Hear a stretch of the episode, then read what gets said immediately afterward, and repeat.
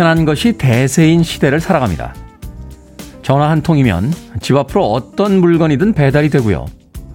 3분이면 그럴듯한 밥 한 끼를 만들 수 있습니다. 인터넷으로 돈을 송금하고 화상으로 회의도 합니다. 우리는 정말 놀라운 신세계에 도착한 걸까요?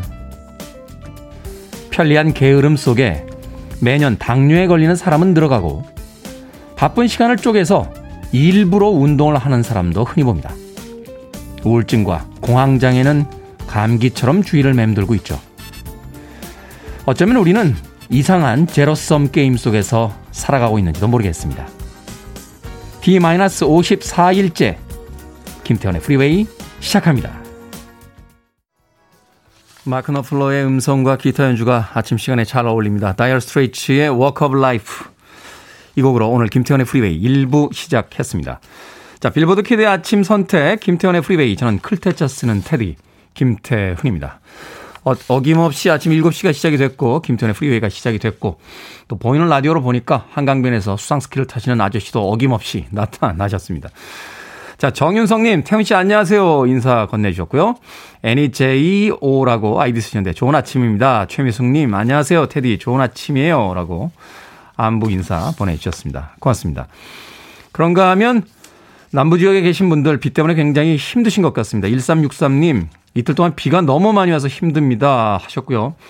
8265님, 형님 어제 정말 하늘이 갈라진 줄 알았어요. 온 사방이 깜깜하고 천둥 번개까지. 그래도 출근합니다. 응원해주세요. 라고 해주셨고요. 1933님께서는 테디 이웃집과 품앗이로 옥수수 땄습니다. 비가 와서 무척 힘드네요. 라고 역시 예, 사연 보내주셨습니다.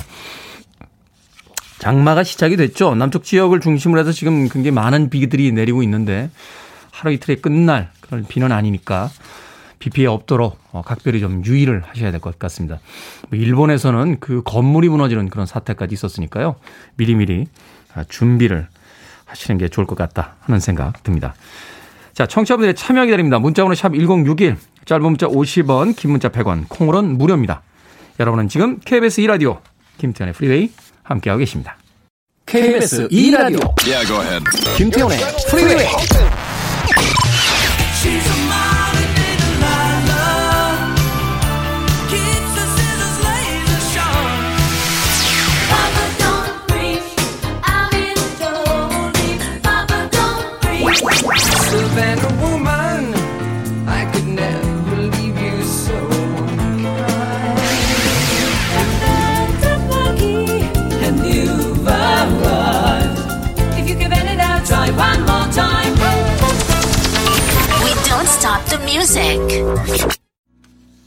비지스의 버전으로 많이 들었었는데 오늘은 테이크 데스의 버전으로 들은 How Deep Is Your Love 이었습니다.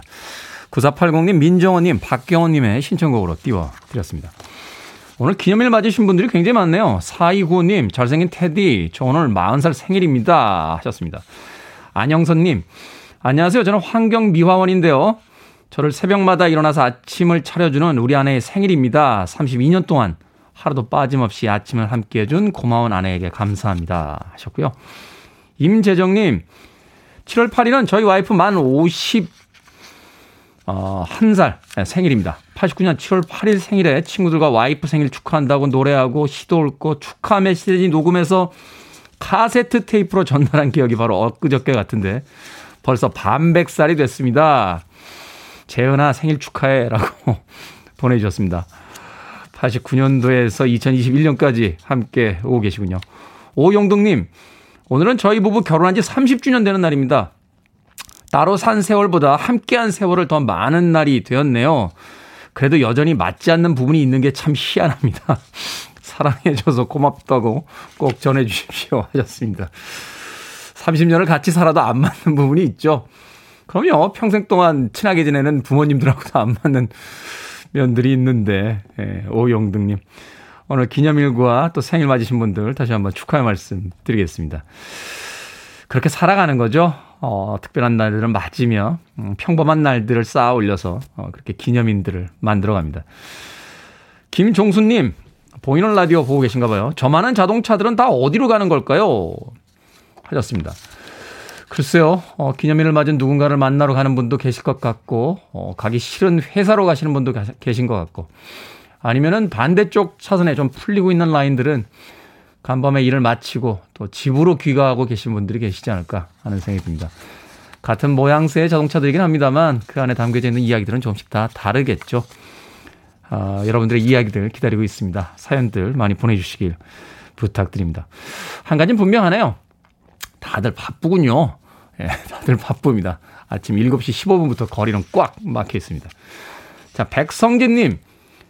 딸아이와 싸웠는데요. 아침에 출근하는데 바지 주머니에 쪽지가 있어서 보니까 딸아이가 죄송하다고 돈 많이 벌어오라고 합니다.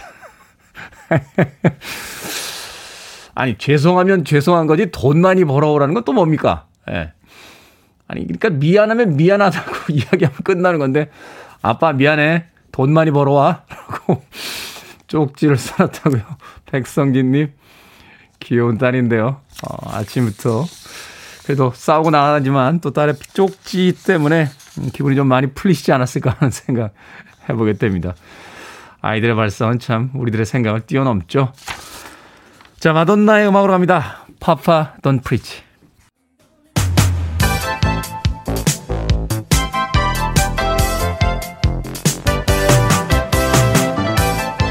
이 시각 뉴스를 깔끔하게 정리해드립니다. 뉴스 브리핑 김원식 시사평론가와 함께합니다. 안녕하세요. 네, 안녕하십니까.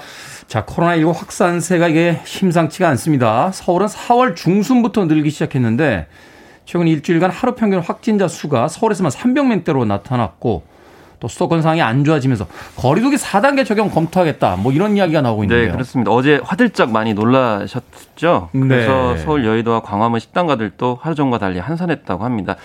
어쨌든 어, 7일 오후 9시까지 예, 확진 판정을 받은 분들이 1,113명이었습니다. 아. 다행인지 전날보다 약간 줄었습니다. 32명 정도 줄었는데 하지만 사실 유의미한 예. 정도의 어떤 그 줄어든 숫자는 아니죠. 그렇습니다. 그래서 이, 아, 이틀 연속 1000명대이기 때문에 우려스럽다고 볼 수가 있겠고 작년 12월 29일 30일 이후에 처음이라고 볼 수가 있겠습니다. 네. 무엇보다도 수도권에서 911명 무려 이제 81%나 나온 그런 상황인데 최근 일주일간 아, 하루 평균 827명이 확진됐다라고 볼 수가 있겠는데요. 어쨌든 정부가 수도권 세개 시도는 새 거리두기 3단계를 시행하는 대신에 현행 거리두기 연장을 선택을 했습니다. 이제 설명을 좀 드려야 되는데 이 새 거리두기 3단계 같은 경우에는 현재 집합 금지 유흥 시설을 10시까지 운영을 할 수 있기 때문에 이 3단계로 적용을 하면은 좀 곤란한 점이 있죠. 왜냐하면 방역 완화로 이제 받아들여질 수 있기 때문이죠. 그렇겠죠. 그렇기 때문에 이제 어 다시 일주일 연장을 한다 이렇게 이제 밝혔고요. 어, 하지만 8일부터 방역법이 이제 개정이 되게 되면서 이 식당, 카페, 목욕탕 등 이 다중 이용 시설은 코로나19 방역 지침을 한 차례만 위반해도 운영을 중단합니다. 열흘인가가 그 영업 정지죠? 그렇습니다. 네네. 그래서 경고를 그 전에 냈었는데 바로 운영 중단 10일로 강화를 한 아, 그런 상황인데 사실 그동안 좀 5인 이상 예약을 받는 꼼수 영업이 좀 많았거든요. 네. 그렇기 때문에 이번에 이런 것들을 정부가 강력하게 단속하겠다라고 이야기를 하고 있는데 어쨌든 이 점은 좀 지켜봐야 될 것 같고요. 다만 이 수도권에서 확진자가 1000명 이상 나오면은 마지막 4단계로 갈 수 있다는 점, 이 점이 언론에 굉장히 많이 보도가 되고 있는데 전국의 경우에는 3일 연속 주평균 확진자가 2,000명 이상이면은 4단계로 가고요. 네. 수도권은 아까 말씀드린 1,000명 이상, 서울 같은 경우는 389명 이상이 계속되면은 4단계를 적용할 수가 있는 그런 상황인데 지금 서울 같은 경우도 어제 뭐 500여 명이 나온 그런 상황이라서 어쨌든 서울의 상황이 굉장히 중요해지고 있는 그런 상황입니다. 이 4단계가 되면은 저녁 6시부터 2명까지만 그러니까 3명 이상이 모이실 수 없게 되는 그런 상황이고요. 그렇죠? 음, 6시 전에는 4명까지만 모일 수 있기 때문에 사실상 집에서 일, 어, 만 있으라는 그런 얘기라고 어, 이제 이야기하는 것이 예. 다른 얘기가 아니겠습니다. 그러니까 쉽게 얘기해서 이제 회사 퇴근하면 그냥 집으로 가십시오라는 네, 이야기인 거잖아요. 집과 회사. 그렇죠. 음. 그래서 기업의 경영 활동과 공무 필요한 경우에만 이제 행사를 할 수가 있겠고요. 1인 시위 외에는 집회가 안 되는 그런 상황입니다. 그리고 스포츠 경기는 관중 없이 열어야 되고요. 예배와 미사, 법회도 종교 활동도 이제 비대면으로 돌려야 되고 이 당연히 모임 이외의 행사나 식사는 안 되는 그런 당연히 이제 첨부를 하셔야 되겠고 네. 권고사항은 이 직장에서도 시간차를 두고 출퇴근을 한다든지 점심 식사도 이렇게 교차적으로 하는 방안, 30% 재택근무 권고, 또 학교 수업은 모두 원격 수업으로 하는 것을 이제 4단계에서 이렇게 적용을 하게 되는 그런 상황입니다. 어쨌든 정부는 2, 3일간 확산세를 지켜보고요. 더 상황이 나빠지면은 마지막 단계인 4단계로 갈 수밖에 없다 라는 태도를 보이고 있는데 중요한 거는 정부의 태도나 방침에 관계없이 방역 수칙을 지켜야 되는 그런 상황이지 않을까 이렇게 생각을 합니다. 어, 뉴스 보니까 지금 변종 바이러스 전체 비율은 뭐 30%까지 육박을 하고 내국인들만 따져봐도 10% 이상이다라는 그렇죠. 이야기가 나오면서 지금 전파력이 굉장히 강한 바이러스에 의해서 지금 확진자들이 늘어나고 있는 거 아니냐. 방역 지침을 좀 지켜달라 하는 이야기가 지금 나오고 있는데 뭐 지키지 않으면 뭐 2천 명대까지 간다는 이야기도 있으니까 어, 요 시기 잘 넘겨야 될것 같습니다. 같습니다.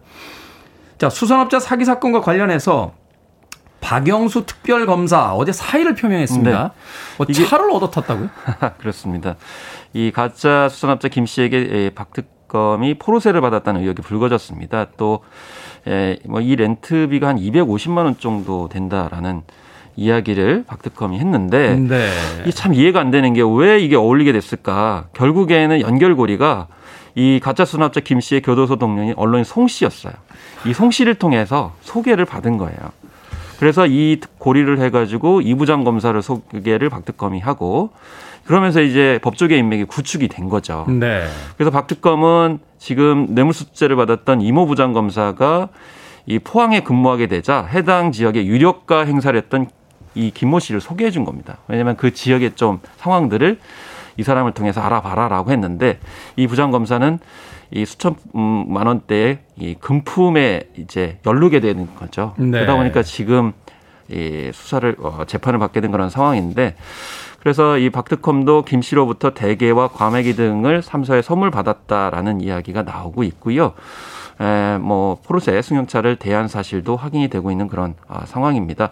앞으로 이제 경찰은 이 박특검이 청탁금지법상의 공직자에 해당하는지 그리고 여기 이제 처벌에 가능한지에 대해서 법리 검토를 하게 되는데요. 청탁금지법은 공직자 등 청탁금지 대상자가 1회 100만 원, 연간 300만 원을 초과하는 금품을 받을 경우에는 처벌하게 돼 있는데 무엇보다도 중요한 건 지금 국정농단 사건을 처리하고 있는 그런 상황이거든요. 그렇죠.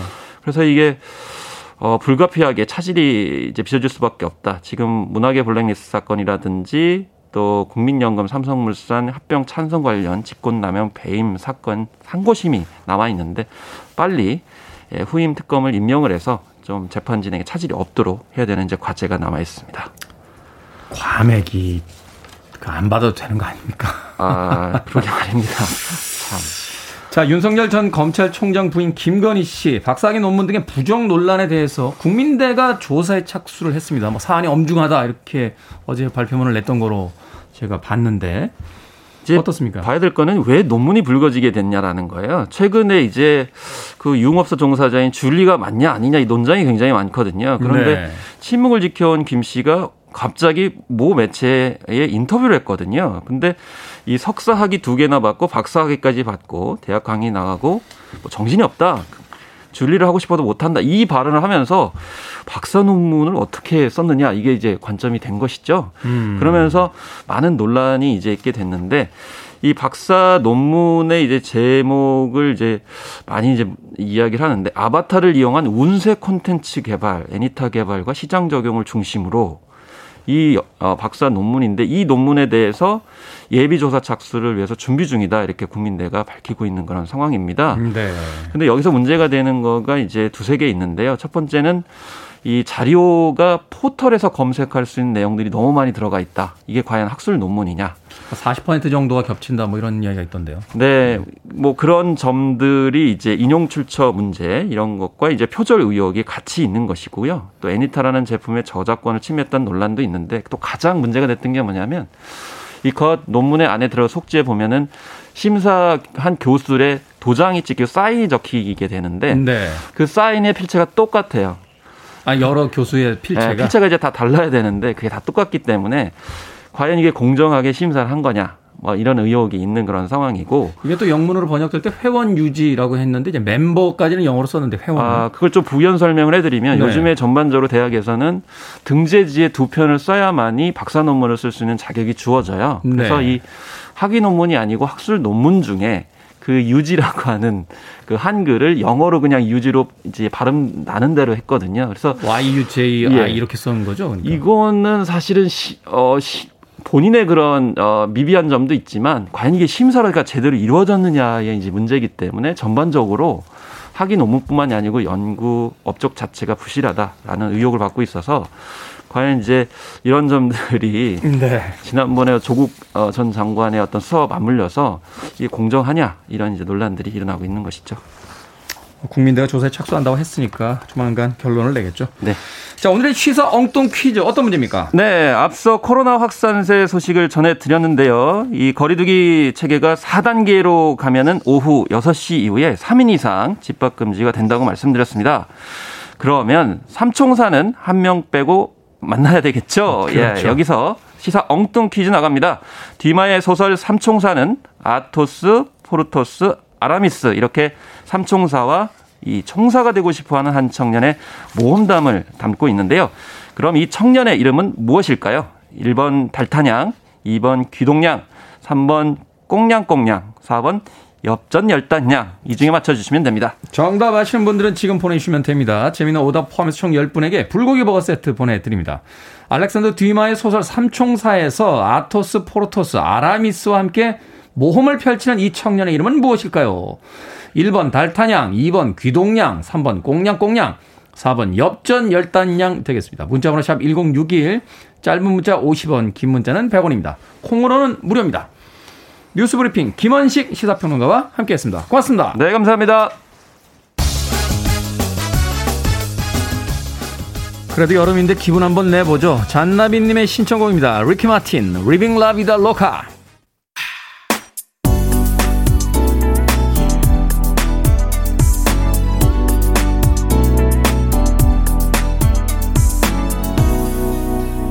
김태훈의 Freeway. 80년대의 DNA가 묻어져 나오는 그런 곡이었죠. 당시에는 AOR 이렇게 불렀던 걸로 기억을 합니다. Adult Oriented Rock. 뭐 일본 쪽에서 이제 city pop 같은 계열로 분류를 하기도 했었습니다만. 밴 스티븐슨의 Modern Day Delilah 들으셨습니다. She's a Modern Day Delilah. 딜라일라는 성경에 등장할 때 이제 데릴라라고 하죠. 삼손의 그 머리를 깎은 여성을 이야기합니다. 어떤 가사 내용인지 예, 천천히 들어보고 있었는데 다 들리지는 않는군요. Modern Day Delilah 밴 스티븐슨의 음악 들려드렸습니다. 자 오늘의 시사 엉뚱 퀴즈 소설 삼총사에서 삼총사 말고 또 다른 주인공의 이름은 무엇일까요? 정답은 1번 달타냥 되겠습니다. 달타냥. 어린 시절에는 무슨 주인공 이름이 이러냐 하면서 읽었던 기억이 납니다. 달타냥. 2345님 정답은 1번 달타냥입니다. 항상 출근길에 음악으로 귀 청소해 주셔서 감사합니다. 라고 하셨습니다. 어우, 옛날 사람, 이삼사원님. 음악으로 귀 청소. 이 표현 자체가 약간 80년대식 표현 아닙니까? 이삼사원님, 네, 옛날 사람들 우대합니다. 자주 오셔서 방송 들어주시길 부탁드리겠습니다. 자, K80959009님께서는 프리웨이 왜 이렇게 유익하냥? 이라고 재미있게 보내주셨고요. 또 6454님, 꽁냥꽁냥 아닙니까? 라고 엉뚱한 대답 써주셨습니다. 음, 2555님, 1번에서 4번까지 답이 없는 듯 하군요. 저요? 정답은요, 확 그냥, 막 그냥입니다. 라고 보내주셨습니다. 뭔가 좀 맺힌 일이 있으신 것 같은데요. 어, 오늘 하루 조심하십시오. 이렇게 맺힌 거 있다가 주변에 아무것도 아닌 일에 욱하는 성질 나올 때 있습니다. 차분하게 하루 보내시길 바라겠습니다. 자, 방금 소개해드린 분들 포함해서요, 모두 10분에게 불고기 버거 세트 보내드립니다. 당첨자 명단은 방송이 끝난 후에 김태훈의 Freeway 홈페이지에서 확인할 수 있고요. 또 콩으로 당첨이 되신 분들은 방송 중에 이름과 아이디 문자로 다시 한번 보내주시면 모바일 쿠폰 보내드리겠습니다. 문자 번호는 샵 1061, 짧은 문자는 50원, 긴 문자는 100원입니다. 자, TLC로 갑니다. Waterfalls.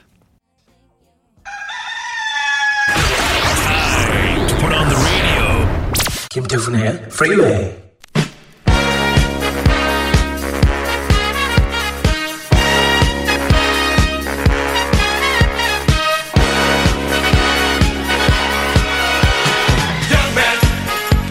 영업맨 줄여서 일면 영맨. 자 테디의 청취를 높이기 위한 현장 영업이 시작이 됩니다. 신청받아서 여러분의 지인에게 직접 전화를 걸어 드립니다. 과연 오늘은 어떤 분일지 저도 기대가 되는데요. 애청자 1501님께서요, 동호회 지인 김아준 씨는 S본부 라디오를 듣는데요. 테디를 추천했지만 채널 변경을 할 줄 모른다. 테디가 직접 영업해 주세요. 라고 사연을 보내주셨습니다. 아니, 주파수 변경이 뭐가 어렵다고.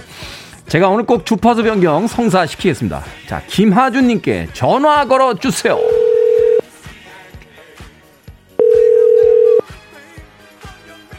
네, 오세요? 김하준님 되십니까? 아, 네. 안녕하세요. 저는 김태훈이라고 합니다. 아, 네. 안녕하세요. 네. 네. 제가 누군지 혹시 아세요?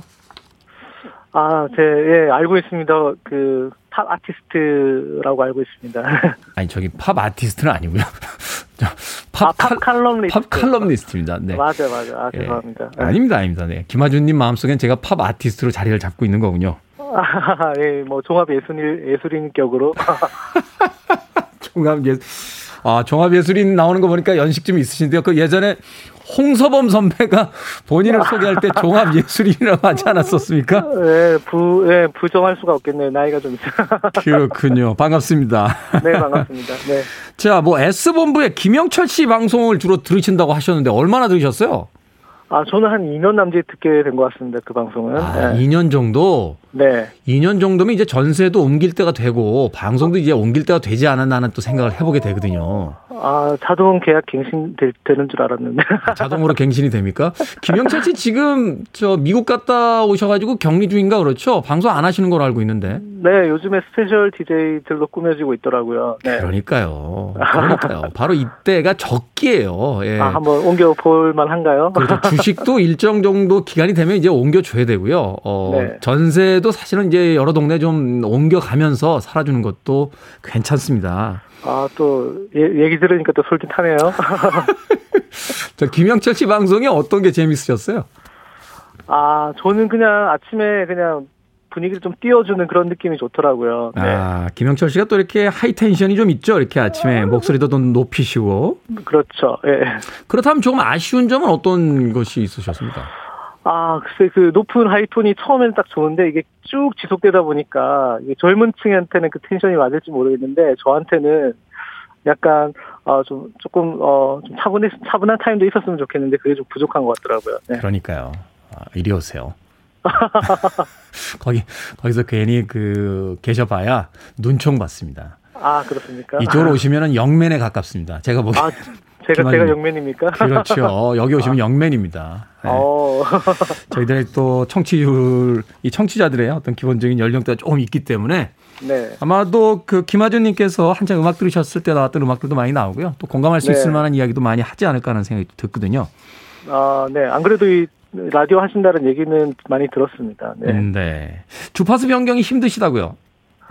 아, 변경이 힘든, 뭐, 제가 그 정도는 아닌데, 이게 조작을, 해, 조작을 해볼 시도를 안 해봤던 거예요. 귀찮았던 거죠? 나- 네네, 그쵸. 그냥 뭐, 틀면 켜지는 걸 듣다 보니까 이제 그렇게 듣게 됐습니다. 네. 그러니까요. 뭐 여기 말고 다른 데 가봐야 뭐 특별한 게 있겠냐라고 생각하시겠습니다만 그쵸, 네.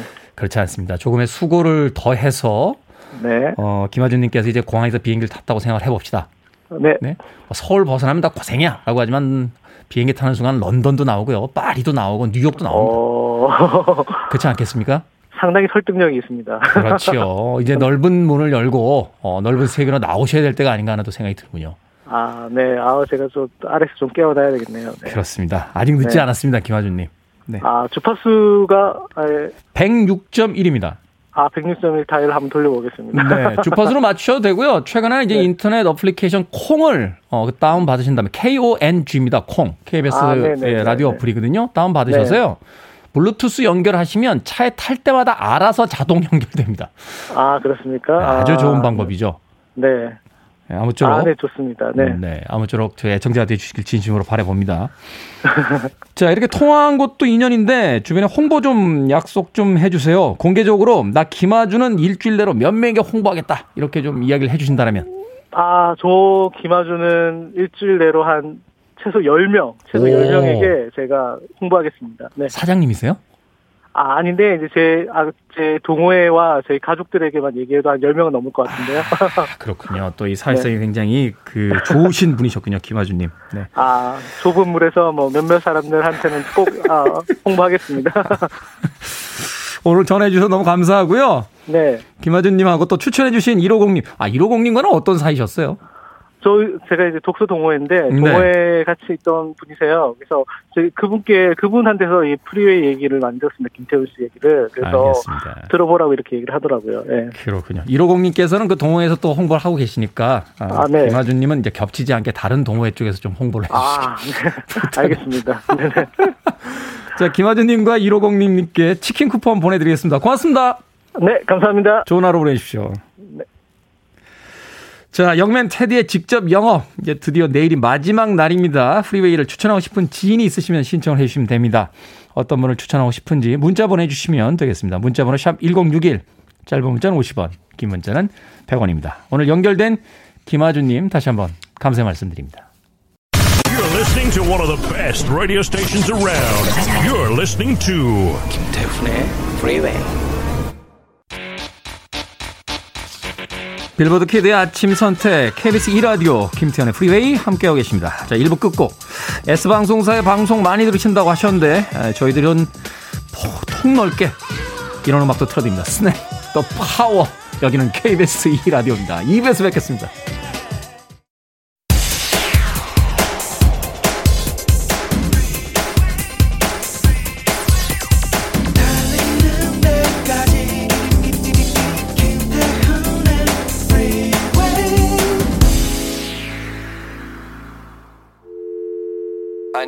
Arms around me. I need to feel your touch.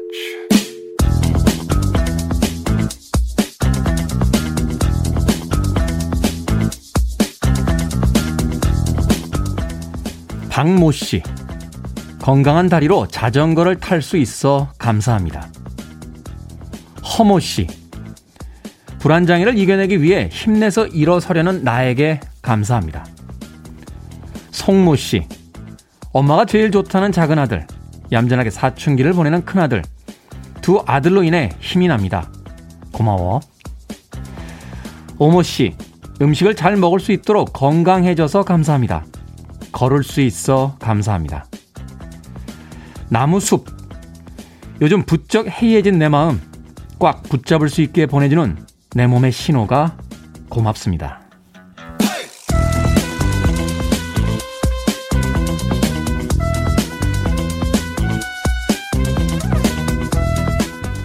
뭐든 읽어주는 남자. 오늘은 암 경험자들이 쓴 감사 일기 중에 일부를 읽어드렸습니다.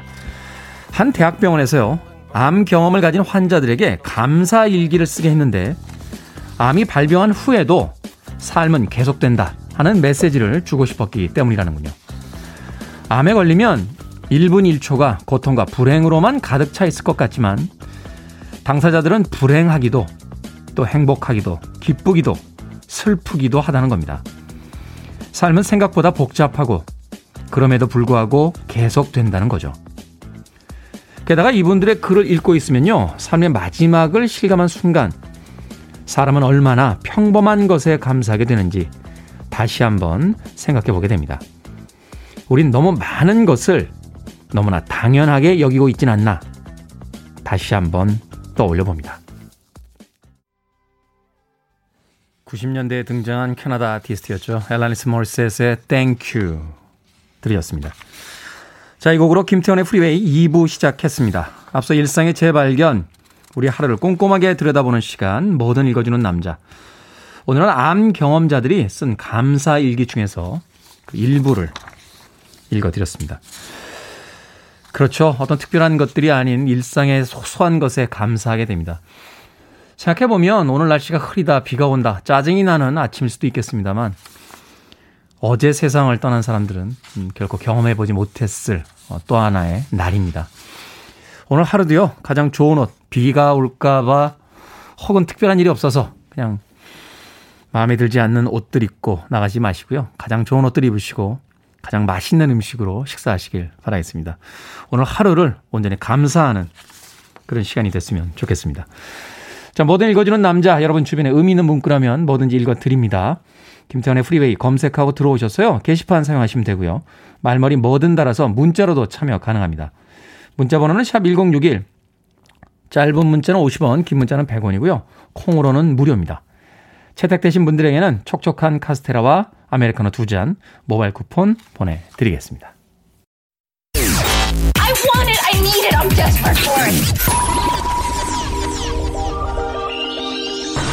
Okay, let's do it. 김태훈의 Freeway. 최지은님께서요. 안녕하세요, 테디. 제가 듣고 싶었던 곡이었는데 너무 좋습니다. 근데 버전이 다른 것 같아요. 라고. 크리스 리아의 Fool If You Think It's Over가 나갈 때 문자를 보내주셨습니다. 오리지널 버전에서 약간 편곡이 돼 있는 어, 그런 버전으로 오늘 띄워드렸습니다. 김소현님의 신청곡으로 크리스 리아의 Fool If You Think It's Over 들으셨고요. 이어진 곡은 이은희님의 신청곡이었는데 아, 딥 퍼플의 재결성 전에 첫 번째 해산됐을 때의 그 마지막 기타리스트였죠. 토미 볼린의 Savannah Woman 들으셨습니다. Why can't you burn like fire? 불처럼 타오르세요. 라고 노래합니다. 수진님께서 오늘 음악 선곡이 특히 더더더 좋습니다. 제목 적어두랴 음악 즐기랴 바빠요 바빠 라고 문자 보내주셨습니다. 자 크리스리와 토미 볼린의 음악 두 곡 이어서 들려드렸습니다. 어, 김지현님 테디 평소보다 살짝 박시한 티를 입으시니까 귀여우시네요. 그러니까 말입니다. 예. 한 사람 안에 이렇게 많은 특징이 동시다발적으로 존재하기가 쉽지가 않습니다. 지적이죠. 섹시하죠. 잘생겼죠. 예, 거기다 유머러스하고 심지어는 귀엽습니다. 김지현님. 참 뻔뻔스럽지 않습니까? 예. 하나님이 만드실 때 바쁘셨나 봐요. 다 주시고 겸손을 안 주셔서 예, 참 힘듭니다. 저 세상 사는 게. 김지현님 고맙습니다. 자 문은경님 화장실도 안 가시나 봐요. 진짜 자리 안 비우시네요. 홈투하면서 프리웨이 듣고 있습니다. 장마라서 새벽에 걷는 거 못하고 있어요. 하셨습니다. 설마 화장실도 안 가겠습니까? 예, 화면이 오랫동안 강변북로를 비추고 있으면 제가 화장실에 간 거로 생각하시면 됩니다. 문은경님, 네, 고맙습니다. 홈트 하시면서 방송 듣고 계시다고요. 5949님, 10년 동안 다녔던 직장 그만두고 다른 곳으로 이직합니다. 이곳에서도 적응 잘해서 10년 일하도록 응원해 주세요. 아, 쉬고 싶다. 라고 하시면서 문자를 보내셨네요. 원래 직장에서 다음 직장으로 이직할 때 조금 쉬지 않습니까? 어, 요 때가 이제 말하자면 직장인들은 조금 오래 뭐 휴가를 갈 수 있는 기간이기 때문에 뭐 적어도 한 2주, 뭐 한 달까지 쉬는 경우는 그렇게 많지 않고요. 짧으면 1주 정도 어, 휴가를 쓰게 되는데 하긴 직장마다 또 사연이 또 다 다르죠. 어, 사정이 또 다르니까 아, 빨리 출근해 줬으면 좋겠네. 또 이렇게 이야기할 수 있는 직장들도 있고요. 오구 사구님 연속으로 이어지고 있는 직장 생활 피곤을 하시겠습니다만 그래도 어, 좋은 직장 옮기셨으니까 아, 행복한 마음으로 다니시길 바라겠습니다. 오구 사구님에게요. 제가 아메리카노 모바일 쿠폰 한 장 보내드릴게요. 커피 한 잔 하시면서 여유 잃지 마시길 바라겠습니다. 자, 8830님. 테디, 오늘 아침 세수할 때 보니까요, 얼굴이 마스크 낀 부분을 제외하고 까맣게 탔습니다. 잘 모르고 있었는데 웃기기도 하고 보기도 싫어요. 지금 미백 크림 잔뜩 바르고 라디오 듣는데 조금이라도 나아질 거라고 말해주세요. 제발 테디. 안 나아집니다. 예, 그, 크림 몇 번 바른다고 해서요. 이게 나아지, 조금은 나아지겠죠. 근데 많이 안 나아집니다. 아, 제가 여름이 되면요. 바다에 자주 가는데 그 서핑할 때 이렇게 서핑 수트를 입어요. 목까지 탁 이렇게 이렇게 까만 거로 된 걸. 아무리 썬블럭을 발라도 얼굴이 탑니다. 그리고 샤워를 하러 들어가면요. 아, 사람이 거대한 성냥 같아요.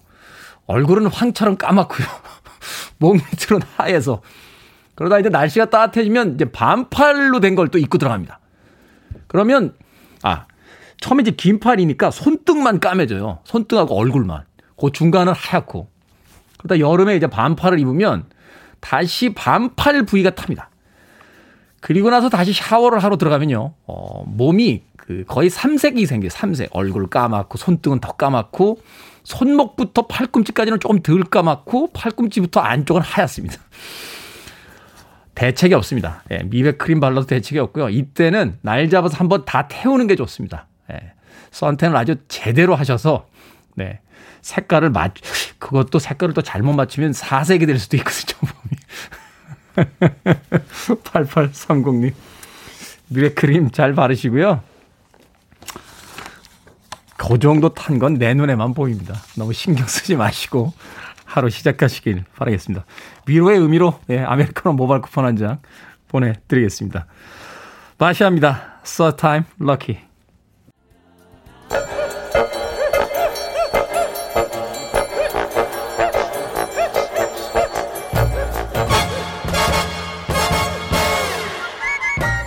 온라인 세상 속 촌철살인 해학과 위트가 돋보이는 댓글들을 골라봤습니다. 댓글로 본 세상.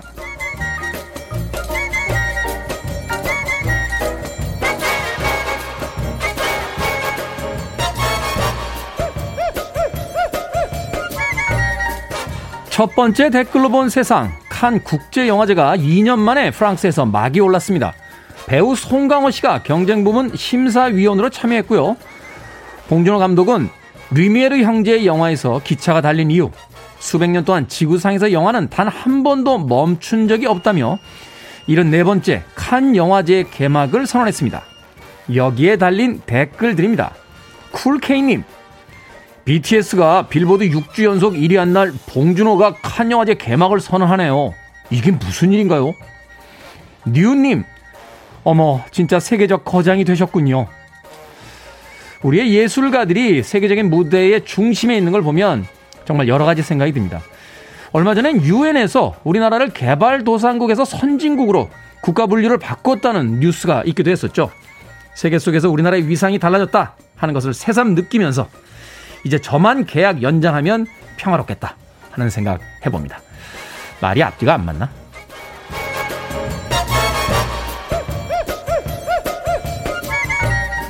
두 번째 댓글로 본 세상. 미국의 노스웨스턴 대학의 한 연구팀이요. 모기 퇴치에 효과가 있는 식물들을 소개했습니다. 고양이들이 좋아한다는 캣닙, 밤에 꽃이 피는 야래향, 이집트가 원산지인 로즈 제라늄 등인데요. 식물을 이용한 천연 퇴치법이라 화학 물질이 들어간 기피제보다 훨씬 더 안전하다는 겁니다. 여기에 달린 댓글들입니다. 풍님, 화사님, 캣닙을 잘 때 관짝처럼 두르고 자지 않는 이상 효과 없습니다. 전설의 짝대기님, 모기가 싫어한다고 해서 구문초 화분 3개 사뒀는데 구문초 잎에 모기가 앉아서 쉬고 있던데요. 이런 연구 사실입니까? 어, 요새 모기는 살충제로도 잘 안 죽는데 식물이 모기를 쫓는다? 아니 그럼 왜 산에 가면 더 많이 물립니까? 온통 다 식물인데. 이런 연구 안 믿어요. 뭐 와인 몇 잔 먹고 커피 서너 잔 먹고 식물 많이 키우면 한 500살까지 심장병 안 걸리고 산다. 말이 되게?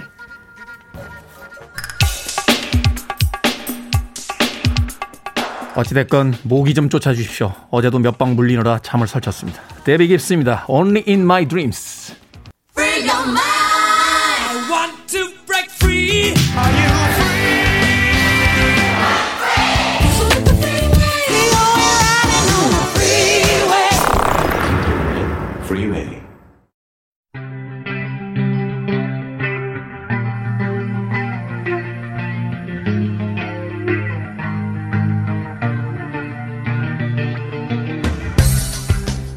(21세기의) 키워드로 우리의 역사를 살펴보는 시간 역사 대자뷰 오늘도 공간역사연구소 박광일 소장님과 함께 합니다 안녕하세요 안녕하세요 조선시대에는 모기를 어떻게 쫓았습니까? 어, 어떻게 쫓았는지는 모르겠는데 대체로 실패한 것 같습니다. 아, 실패했다고요? 우리 네. 조상님들이? 네네. 우리 조상님들이 실패한 것도 있습니까? 네. 그래서 그 모기들을 아마 굉장히 두려워했던 것 같고요. 제가 이제 예전에 문헌을 보다가 문장군이라고 적혀 있는 거예요. 문장군. 그래서 이 문자가 한자를 보니까 모기 문자더라고요. 한자로 모기를 문이라 그러거든요. 그 조그만 놈들이 한자로도 있습니까? 그럼요. 한자로 모기 문자가 따로 있다고요? 그렇습니다. 그런데 이제 이들을 장군이라고 불렀던 얘기는 굉장히 두려워했다는 얘기고 결국은 퇴치에 실패했기 때문에 그들을 무서워하지 않았을까. 그래서 한밤중 새벽에 웽 울리면 네. 진짜 어느 전쟁에 쳐들어온 장군보다 무섭겠다라는 생각은 했고요. 아니 저는 그 2차 세계대전 때 사용된 B-52 폭격기보다 아, 귀에서 앵앵거리는 모기 소리가 더 무섭습니다. 네. 그래서 이제 실제로 경주에 보면 이제 월성 북쪽은 알천인데 남쪽에 남천이라고도 하지만 사실은 그걸 모기가 많아서 그런지 모기내 한자로는 문천이라고도 해서 아, 그러니까 이제 모기들이 물 개울가에 이제 많이 많으니까. 이제 사르니까 그런 어떤 모습들이 있어서 대체로 실패했던 것 같습니다. 이 시간을 진행한 이후로 처음으로 실망스럽네요, 우리 조상님들이. 모기 퇴치에 실패하셨다니. 자, 오늘 이야기는 모기 이야기는 아니고요. 네. 한국 고용정보원에 따르면 우리나라에는 직업 개수가 한 16,000개 정도, 그러니까 공식적으로 등록돼 있는 그런 직업의 개수가 16,000개가 좀 넘는다고 하는데 매년 뭐 새로운 직업이 또 생겨나고 사라진다고 합니다. 조선 시대도 그런 직업들이 있었을 것 같아요. 네. 조선 시대는 있었는데 지금 사라진 직업이라든지 혹은 있었는데 지금까지 명명을 잇고 있는 직업 어떤 것들이 있을까요? 네, 그래서 이제 말씀하셨던 것처럼 계속 이어지는 직업도 있고요. 그 다음에 조선시대라는 어떤 특수한 상황, 시대적인 상황 때문에 존재했다가 지금 이제 사라진 직업이 있는데 사실 이제 요즘에 이제 직업에 대한 얘기를 할 때 이제 한때 그런 논쟁이 있었잖아요. 직 네. 일자리로서 직이 중요하냐, 하는 일로서 업이 중요하냐, 음. 뭐 이러면서 사실은 이제 업이 더 중요하다라고 얘기를 했는데 이제 최근의 반론은 직이 더 중요하다. 어. 어. 디서 일하느냐가 더 중요하다. 그리고 이제 최근에 이제 다시 거기에 대한 또 반론은 직과 업 둘 다 사람에 따라서 다를 거다. 이제 이런 어떤 평가들을 하게 되는데요. 네. 이런 얘기들을 조선시대 가서 하면은 약간 좀 부질없는 논쟁이 될 수 있습니다. 네. 왜냐하면 신분이 직업이기 때문이에요. 아, 신분이 직업이다. 네. 그래서 우리가 보통 이제 조선시대를 가리켜서 산업공상이라고 얘기를 하는데 그렇죠. 언뜻 보면 이게 직업 구분 같지만 사실은 신분 구분이기도 하죠. 아, 그러네요. 네. 이게 선비는 이제 양반들이니까. 그렇죠. 평민들은 농부 아니면 장 장인 장사하는 장사하는 사람이거나 아니면 장 저기 장인이거나 네. 장인들. 그러니까 이제 아. 소수의 전문직을 가지고 있는 중인들을 제외하고는 거의 대부분 산업공상으로 평가를 해도 이제 큰 무리가 없다. 그런 의미에서 양반 이제 선비들도 그거를 하나의 직업으로 볼 수 있지 않겠느냐 이런 이제 주장도 있는 거죠. 아니 뭐 상인, 뭐 농부, 뭐 장인도 이제 기술직이니까 뭐 거기까지는 이해가 가는데 선비도 직업입니까? 그러니까요. 그러니까 이게 사실은 이게 직업이라고 보기에 좀 어렵죠. 엄밀하게 얘기하면은 수험 준비생 그렇죠. 정도로 봐야 되는 거고 과거에 합격을 하게 되면은 관리라고 하는 이제 직업을 갖게 되기 때문에 네. 거의 대부분 지금 기준으로 보면 학생이거나 무직 으로 봐야 되지 않을까 음. 이런 생각들을 하는데 다만 이제 그 직업이 계속 그 신분으로서 유지되기 때문에 대체로 지주인 경우가 많으니까 네. 아마 소수는 지주로서 땅의 주인으로서 어떤 이익을 얻지 않았을까 이제 이런 생각들이 드는데요. 음. 그다음에 이제 또 하나 생각해야 될 게 조선시대가 지금과 좀 다른 점이 어 여러 직업들이 존재를 합니다. 그런데 그 직업들의 고용주가 국가입니다.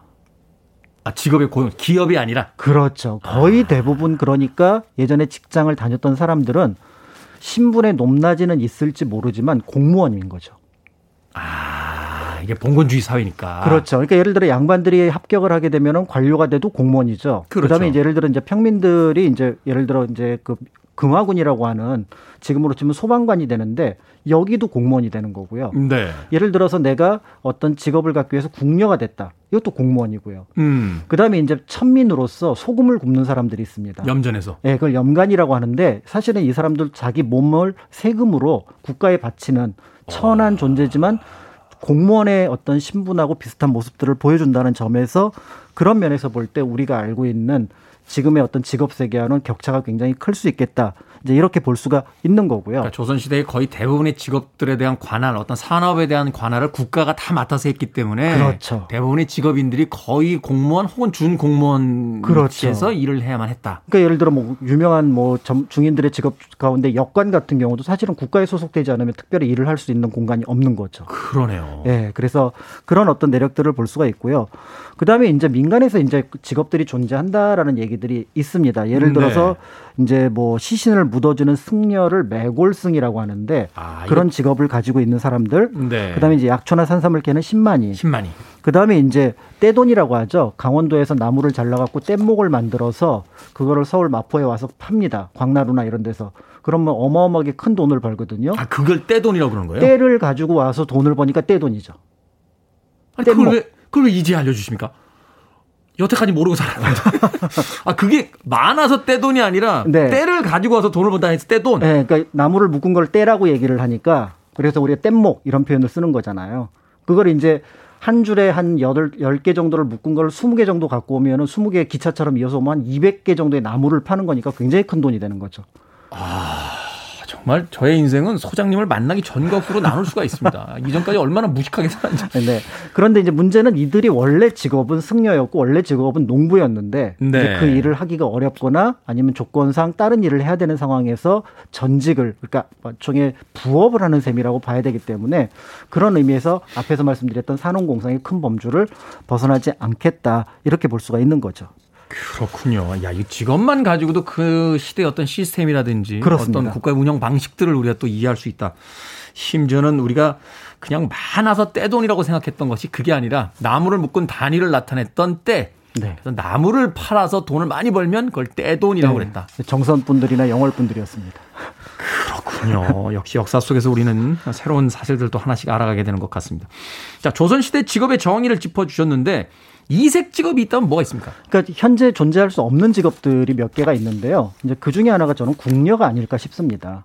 아, 궁녀 그러네요. 지금은 네. 존재할 수 없는. 네, 그러니까 이제 여성이라는 어떤 신분도 문제지만 왕의 여자라는 상징성도 있고 궁궐도 사라진 상황이고 그죠. 이제 그런 어떤 내용들 때문에 결국은 궁녀라는 직업은 지금은 존재할 수 없지 않을까.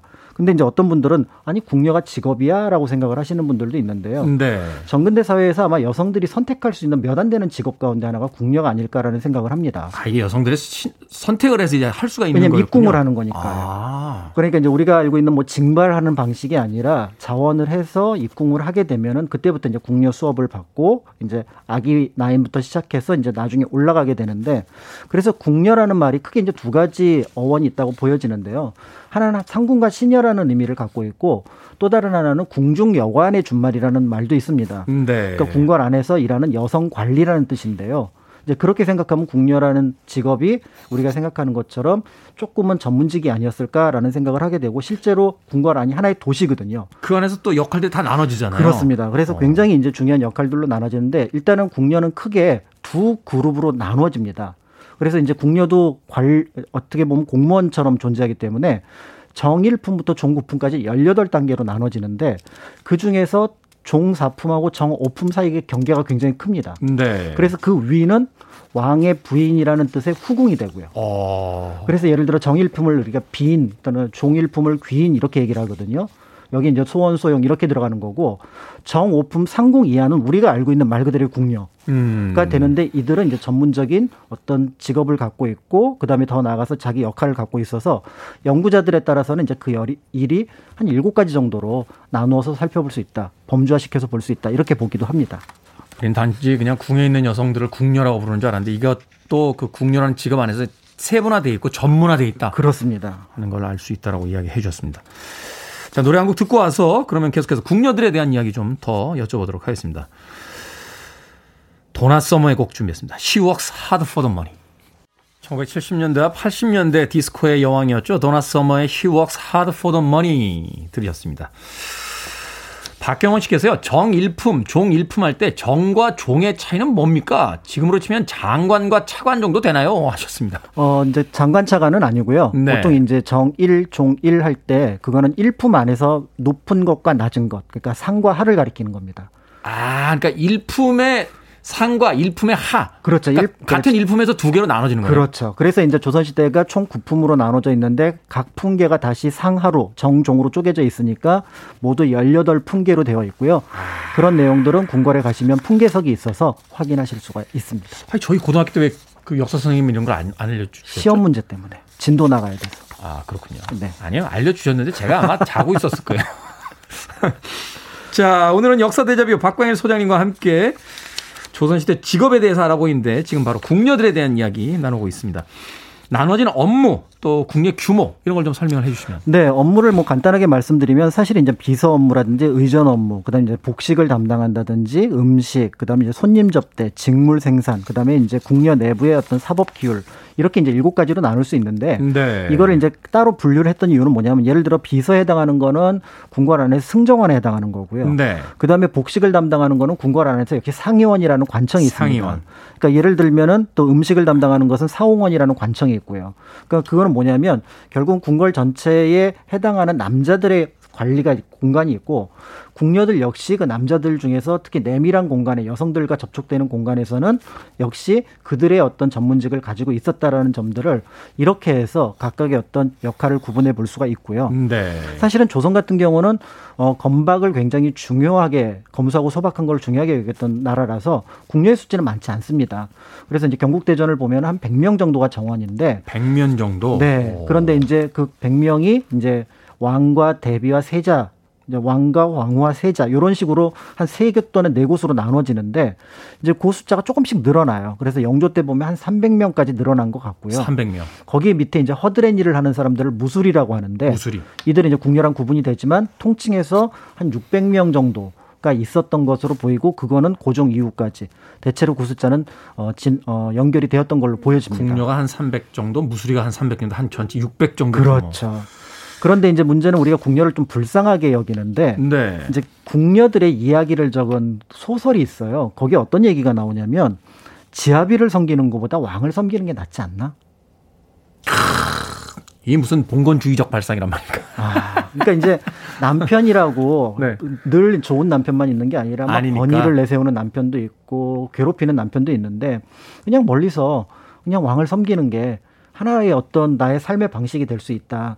이제 이렇게 얘기를 하기도 했었고요. 네. 가끔은 이제 궁궐에 있는 그 천민들, 노비들을 데리고 밖에 나가서 좀 위세도 부렸다. 이런 기록도 남아 있으니 이제 그들을 하나의 어떤 직업인으로서 생각을 하고 궁궐을 보신다면 조금 더 색다른 시각으로, 조금 더 정확한 시각으로 그 시대를 보실 수 있을 것 같습니다.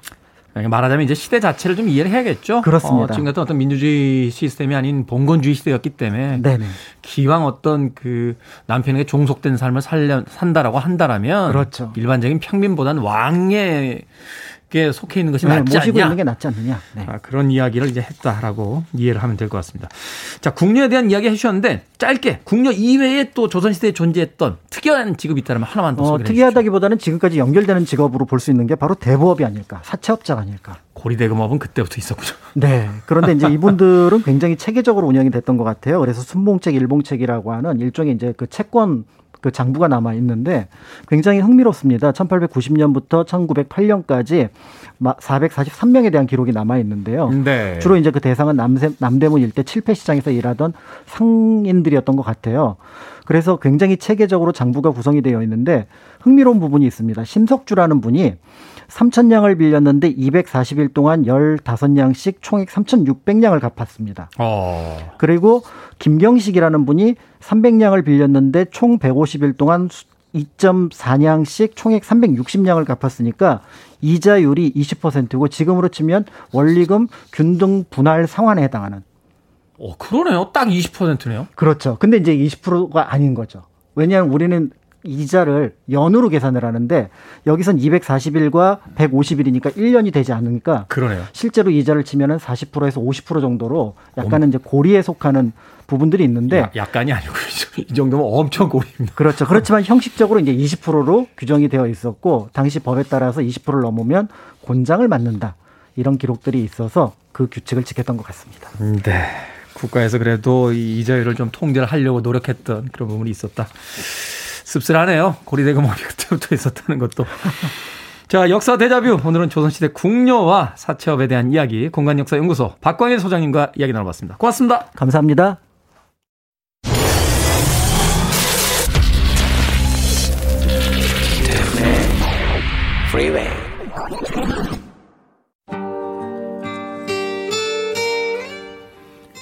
KBS 이라디오 김태현의 프리웨이 D-54일째 이제 끝곡입니다. 이동훈님, 6564님, 8286님께서 신청해 주셨습니다. 데이빗 커버데일의 목소리가 나오고 있죠. 딥 퍼플입니다. Of Fortune. 편안한 하루 보내십시오. 저는 내일 아침 7시에 돌아오겠습니다. 고맙습니다.